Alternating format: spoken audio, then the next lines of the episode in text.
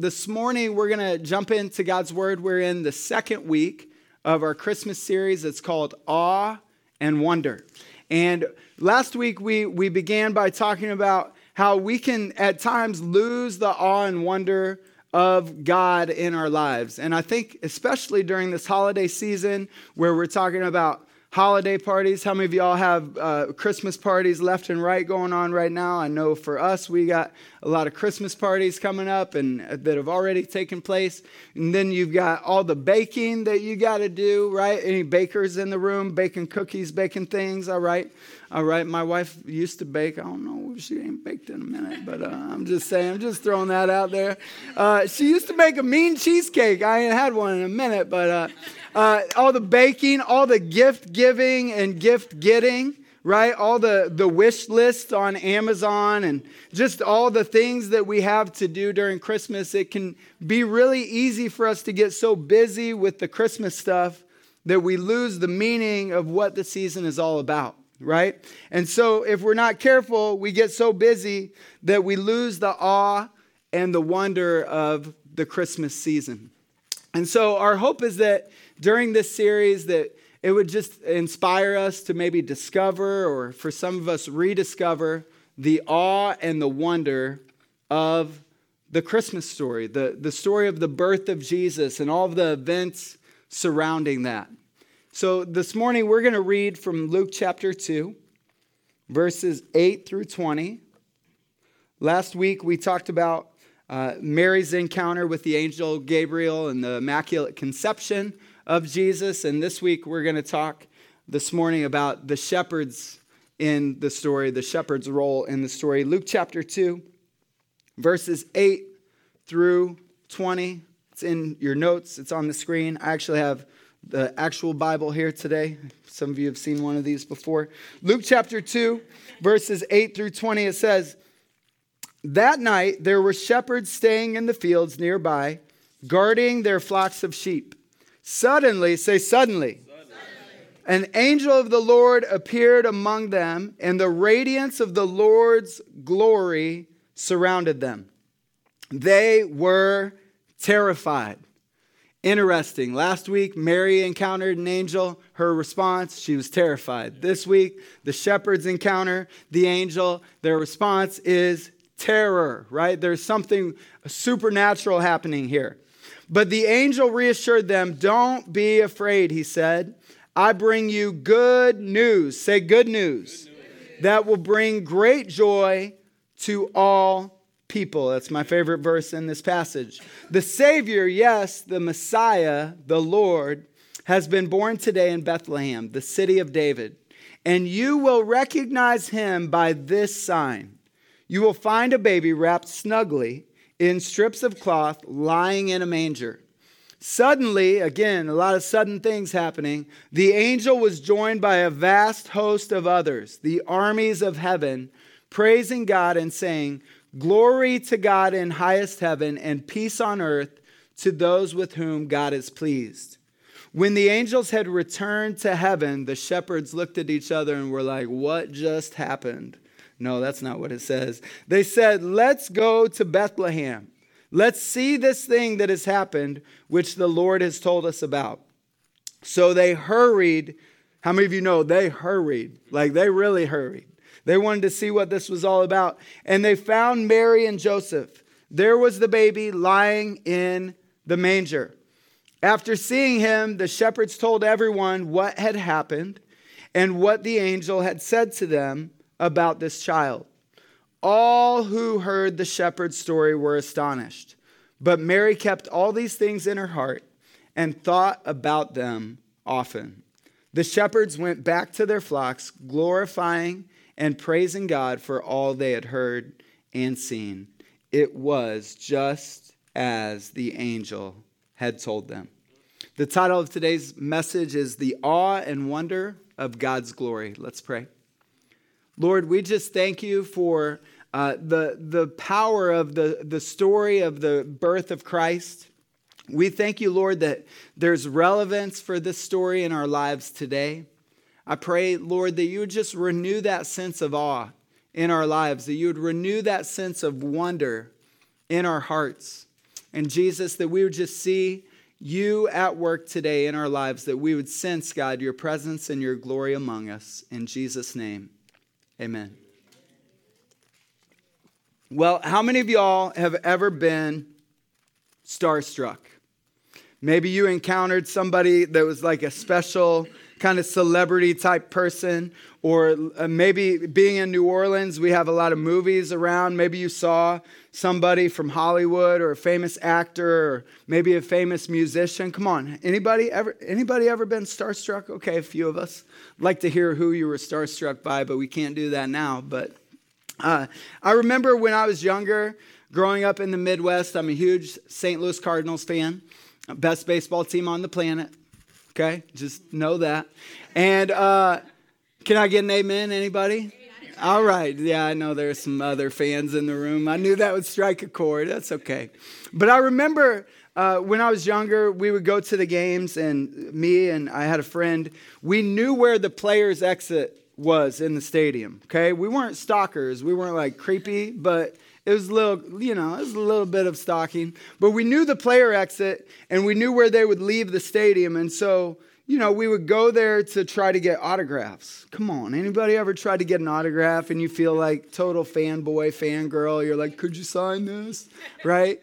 And, and now that I have kids, I can be like, yeah, it's for the kids, man. Come on, just sign this and we've definitely done that a few times. But we would go to the player exit and we would see all the all the athletes all these famous baseball, baseball players leaving in their like super nice vehicles. And you know some of them would stop to sign autographs. Most of them would just drive on and wave. But i remember uh, one, one player in particular uh, kind of when i was in high school that I, I really wanted his autograph. His name was Mark McGwire okay some of you know about him. He was like home run king.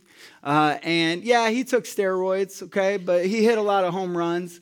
And this guy was just like so, he was a Hulk, a Hulk of a person. He was like six foot two or six foot three, like 250 pounds, just pure muscle. And I remember the first time, like standing next to him, just being like awestruck by how big he was and, and by the fact that he was like right there. And I eventually actually got his autograph. You know, it was, it was, a moment. We had a moment, Mark McGwire and I. That was before the age of selfies. You know, if I could have, I would have gotten a selfie and been like, yeah, you know, Mark McGwire and I, we hung out. Like, we, we had a moment together. And then last week, we were at dinner uh, with some friends on Sunday night, Laura and I. And I look across the restaurant to the table next to us, and I saw this face that I recognized. It was a former Saints player, as uh, Keenan Lewis. Some of y'all might know him. He played a few years ago for the Saints. I was like, dang, that's Keenan Lewis. I pulled out my phone, like pulled up his picture. He was a good player, you know. So I, I remembered him. I was like, yep, that's him. That's him right there. And he kind of saw me. Have you ever had that moment with somebody famous where like they see you looking at them and they're like, oh, I hope he doesn't like say anything and make my dinner like really awkward. He had his whole family there. And so I was like, just gave him a little nod, like, I know who you are, but I'm not to mess with you right now, you know. But we had a moment at dinner. We had a moment together. And I went home. I was like telling the kids, you know, yeah, I saw Keenan Lewis. They were like, who? I was like, never mind, you don't get it. But but when we see someone famous like that, what we want to do, at least me, is I want to go share with somebody about what happened. I want to go say, hey, yeah, uh, I saw Cam Jordan today on, on my flight, and yeah, I got a picture of him. He didn't know, but I, I snuck a little picture, right? You know, and uh, we, we have that tendency to want to share who we saw or who we were with and let people know, like, yeah, I was literally with that person, right? Think about maybe the first time you were in love for anyone who's been in love and like, you know, all you can think about, all you can talk about is the person you're in love with. Or, yeah, yeah, yeah, look, some of y'all are still in love. Or maybe you have a restaurant that you love. Come on now. Maybe you have a restaurant that you love and you're like, you want to tell people about it. Like, man, their gumbo is so good, or their their uh, their their po' boys over there is so good, right? We want to tell people about it because, you know, whatever or whoever, you can write this down, whatever or whoever you talk about the most reveals what or who is important to you. So, whatever or whoever you talk about the most reveals what or who is important to you. So if you're talking about the saints a lot, like all the time, then I take it that the saints are important, right? If you talk about your family all the time, then I take it that your family is important. If you talk about Jesus all the time, then Jesus must be important, right? And how many of you know that you can tell a lot about what is important to someone by looking at their social media feed, right? Like if they're posting pictures of food all the time, you know they might be a foodie, right? If they're uh, posting pictures of their kids all the time, at some point we're like, yeah, we get it. You like your kids, right? You can tell what somebody finds important by what you see all over their Instagram. But here's the truth everyone, say everyone, everyone, everyone has awe and wonder with someone or something. Everyone has a sense of awe and wonder with someone or something. It could be their career, it could be their bank account, it could be their toys, their cars, their boats, right? We could have awe and wonder with a lot of things. But my question is would the people in our lives say that we are in awe and in wonder of Jesus? Is there a sense of awe and wonder in our lives that is evident to others related to our, our faith in Christ, our relationship with Christ? And what would happen, maybe for some of us, if we honestly evaluate that, we're like, ah, probably not as much as there should be, right? Maybe I could have a little more awe, a little more wonder in Christ. And my question is, what would happen with our friends, our neighbors, our coworkers, the people that we're around every day if that awe and wonder for God was really evident? My, my guess is that there might be somebody sitting next to you this morning that otherwise would not be sitting here today if the awe and the wonder in our lives is evident for them to see. Are y'all with me? That if I have awe and wonder in my life, somebody else can, can recognize that and they want to know what that's all about, and it can ultimately draw them to Jesus. Amen? And so, you know, maybe there's some of you in the room today that maybe are not yet a Christ follower. And here's what I believe there are many people that aren't yet Christ followers because they haven't seen awe and wonder in the life of Christ followers. Right? That like if all I'm seeing is stale religion and nothing, uh, nothing exciting, then I, I don't want that, right? But if I see your faith and it's exciting, come on now, then I can get excited. Like that might be something I want. But if I see your life as a Christian as blah, boring, rules, right? No fun, nobody wants that. Come on, we want fun in our lives. And I just believe that following Jesus should be an adventure, that it should be exciting. That if, if you're not excited following Jesus, then you probably aren't quite doing it the way that you should, right? There should be a level of faith that leads to excitement.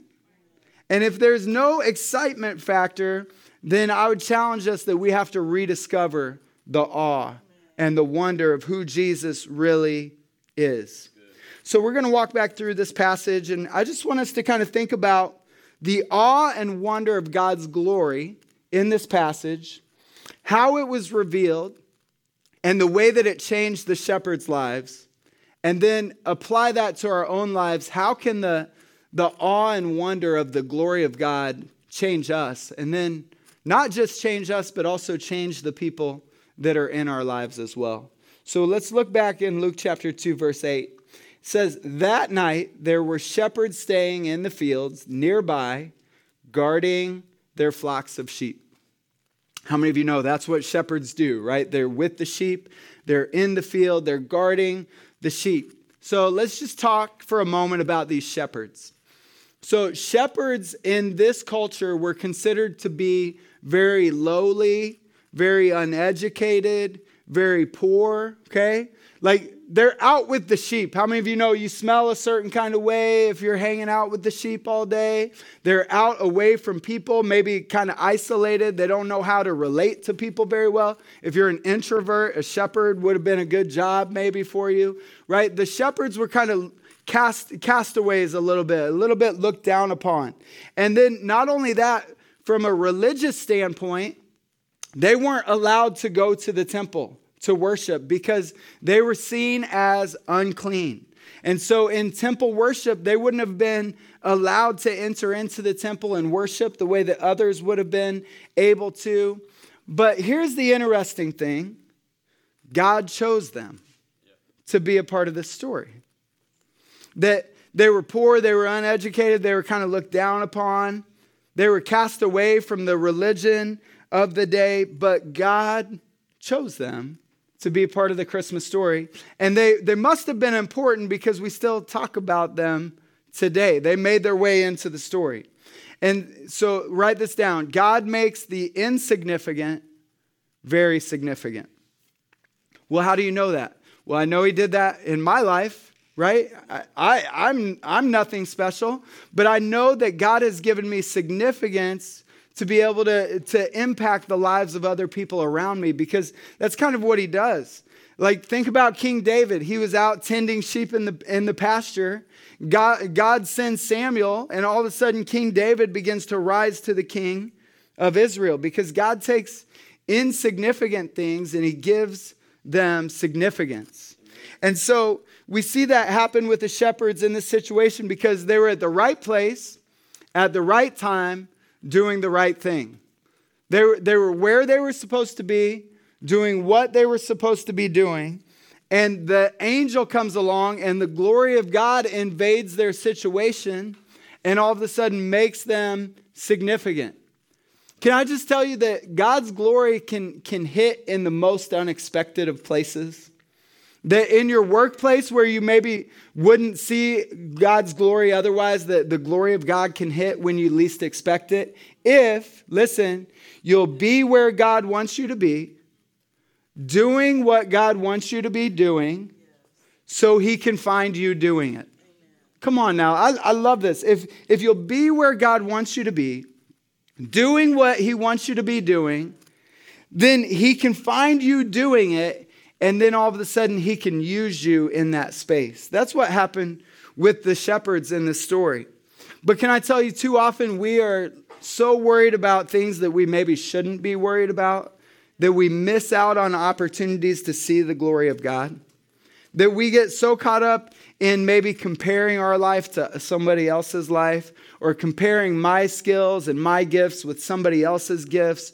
And, and what happens is all we need to do is just be where we're supposed to be, doing what we're supposed to be doing, so that God can find us doing it. And then the glory of God comes on the scene and He uses that. Come on, I feel that in my spirit today that some of y'all, maybe you, you've been comparing yourself or you just feel like, man, can God use me in this situation? And, and we're so worried about other things that we're missing out on what God wants to do in your life right where you are. Can I tell you, wherever you are, God has you there. Yeah. I'm going to say that again. Wherever you are, God has you there. And if you'll be faithful where you are to do what God has called you to do, and God can find you doing what you're supposed to be doing, He can use you where you are. He used the shepherds in the field that really had no business going and, and proclaiming God's glory. He used them because they were where they were supposed to be, doing what they were supposed to be doing. God found them doing it, and He positioned them right where He needed them to be. And then look, if you're if you're aware and responsive, He can reposition you however He needs to. But we have to be faithful where we are in order to have that, that moment where He maybe needs, nope, I need you over here. I need you to be doing this over here. What happens is we run ahead of God and we say, No, I think I should be over here. But God wanted you over here to be doing what He told you to do over here so that you could be used in that place, right? So we, we can't get caught up running ahead and, and worrying and comparing. But I just need you to know this morning that God has you where you are for a reason. and that He can use you wherever you are. Wherever you are, in that job that seems like a dead end, in that relationship with a family member that you'd rather not engage in, God can use us in those places. Verse 9, it says, Suddenly an angel of the Lord appeared among them. And the radiance of the Lord's glory, say that, radiance of the Lord's glory surrounded them. They were terrified. And there's some scary people in this story, like all the way around. They just keep getting scared. They're terrified, terrified, terrified. Look, there's something significant about the presence of God. There's something significant that the response, uh, like in these moments, is like, whoa, I haven't seen this before. Whoa, this is something powerful. And it uses this word glory. And this morning I, I kind of shared at the close of worship. Glory, here's a, f- a few of kind of the ideas behind this word glory in Scripture. As a noun, if you just look up glory, it means high renown or honor won by notable achievements or magnificence or great beauty. Like, you know, athletes, movie stars, things like that. As a verb, it means to take pride or pleasure in, okay? But more specifically in this context, in the Word of God, from the Latin gloria, it means fame or renown. And in the Bible, it's used to indicate a manifestation of the presence of God. So when you read about the glory of God in the Bible, what you're looking at is a manifestation of God's presence. Glory and presence, they go hand in hand. Because where God's presence is, there his glory is. And so we think about, you know, just looking around every day, we can find glory in things like uh, a beautiful tree that's blossoming, or we can find glory in, uh, you know, our kids when they learn to walk or talk, or maybe glory in them when they get older too, hopefully. Um, but we can find glory in those things. We can find glory and beauty in God's creation. But here's the, here's the reality the, the glory of creation pales in comparison to the glory of the Creator. Right? There's, there is glory, kind of a glimpse of glory, so to speak. Like if you look at the Grand Canyon, I can imagine that's like an essence or a glimpse of glory. But even something so beautiful as that, it, it pales in comparison to the glory of God. And so what, what is glory all about? Like, is that just for us to enjoy? Like, like we experience God's glory, it's for us. It's like God's presence is just for us to kind of take in and, and revel in. That's not what we see in this passage, right? We see that God's glory is demonstrated so that these shepherds can then proclaim the glory to a lost and hurting world. Come on. Look, too often we get a little glimpse of God's glory and we just want to keep it to ourselves. Like, I, I got a peek at, at, God's glory. Like, I'm, I'm good. Like, that was for me. I'm to hide that, stuff it in my pocket, right? But that's not what we see in this passage. We see that they got a, a glimpse of God's glory and they immediately, their response was, This is so amazing. I've got to share it with somebody else, right? Look at verse 15. When the angels had returned to heaven, the shepherds said to each other, Let's go to Bethlehem. Let's see this thing that has happened, which the Lord has told us about. Verse 16. They hurried to the village and found Mary and Joseph, and there was the baby lying in the manger. After seeing him, the shepherds told who? They didn't tell some people, they didn't tell a few people, they told everyone they came in contact with. Like, this challenges me because I've got to tell you, I haven't told everyone about the glory of God in my life this week. Like, I maybe have told a few people. Some weeks I might not have told anybody, but they told everyone. They told everyone because there was a fresh revelation of God's glory in their life that they wanted to tell people about. They had, they had the good news that they wanted to share, that they needed to share. After seeing him, they told everyone what had happened and what the angel had said to them about this child. After seeing him, the shepherds told everyone, it says it again, what had happened and what the angel had said to them about this child. After meeting Jesus, they went and told everyone.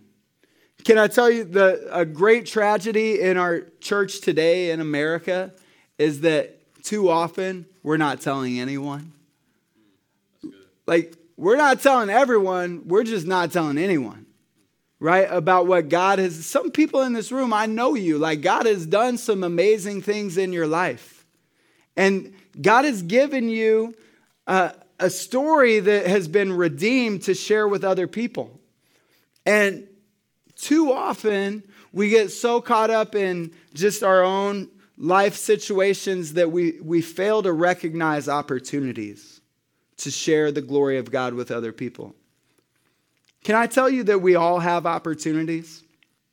That you might have more opportunities or less opportunities, but there are opportunities. Look at your neighbor and tell him, You got opportunities? Sometimes we don't feel like it. Sometimes maybe we see the opportunity and we don't capitalize on it. Sometimes we just don't see it because we're not looking for it. You know, during this, this time of year, for some people, it's like joy, happy, like Christmas, love Christmas. For a lot of people, it's not that. There, there are a lot of people that the holidays are like the worst time of year, right? They've lost loved ones in the past. They just deal with depression around this time of year. I believe that if you will, over the next however many days leading up to Christmas, this week, I challenge you to look for opportunities. Because I promise you, if you'll slow down and have your eyes open, there are opportunities.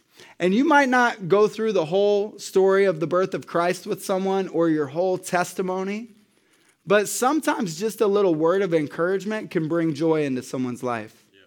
Sometimes just stopping to listen to what they're dealing with, like that is enough sometimes to encourage somebody. I just wonder what kind of impact we could have if we would truly ask God and, and, uh, and ask God to show us those opportunities to just give people a glimpse of His glory. Just a glimpse of who God is, just a glimpse of His presence, just a glimpse of who He is in our life and who He wants to be in their lives. I just I want to challenge us to pay attention because your message could change someone's life. Like you have a message. Your message might not be the same as my message because what God did in your life it's not the same as what he's done in my life right? But we all have a message that we carry. And guess what? It could change somebody. Like God is, has given you influence with people that I might not have influence with. But it can only make an impact if we share it, right? If we share what God's done, then it can impact others. The shepherds went and they told everyone. And listen to what happened when they told everyone. Sometimes I think we think, man, if I tell people, like, what good's it to do? Like, they're not to listen. Like, they don't want to hear about it. Like, will it really matter? Yeah, maybe it won't, but maybe it will. Listen to what happened.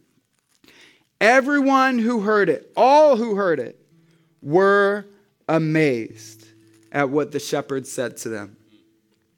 Everyone. Because when you get a taste of the real glory of God and you share that with other people, can I tell you, people are hungry for God's glory? They might not know it, they might not know how to access it, but people want God's glory. And it said, everyone who heard was amazed. Now, here's, here's something too, though. You've got to have a fresh encounter with the presence to be able to carry that. Because if you only got some stale old encounter from a year or two ago, and man, that's not very appealing. But if like I met with God today and he told me some things, or like God's doing something right now in my life or in my family, and people want that. They want to see that. They need that.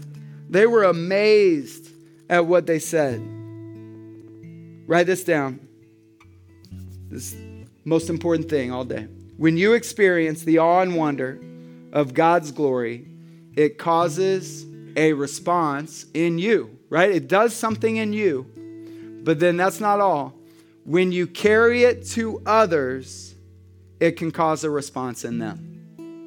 That when you encounter God, you're not going to be the same. Right? Encounters with God leave people changed. Like Jacob wrestled with God and he walked with a limp the rest of his life after that. Right? Like your name might change. He changed Peter's name, he changed Paul's name, he changed everybody's name. Name might change. Like you're going to be different. If you have a real encounter with God, you leave differently. It causes a response in you, but then if we carry it to others, it can cause a response in them. Like we've got to steward God's glory in our lives. Like you have a responsibility. If God's glory is, is penetrated your life, then you have a responsibility to steward that. And to steward that well, you've got to take it to other people. Because it doesn't just cause a response in you, it's going to cause a response in them. This is the time of year where people that would never go to church, they might could go to church next week. So I'm, I'm laying a challenge on the line. This week, pay attention. This week, look for opportunities. This week, be where you're supposed to be doing what you're supposed to be doing so God can find you doing it and He can use you there. Next week is going to be brand new for all of us in a brand new building. But what? How cool would it be if you could bring somebody with you into that environment? That maybe any other time of year they maybe would just be like, "Nah, not I'm not for church." But around Christmas, around Easter, there are people that'll go to church that would not otherwise go to church. But we have to look for opportunities and carry God's presence in a way that other people want that. If you would bow your heads this morning and close your eyes.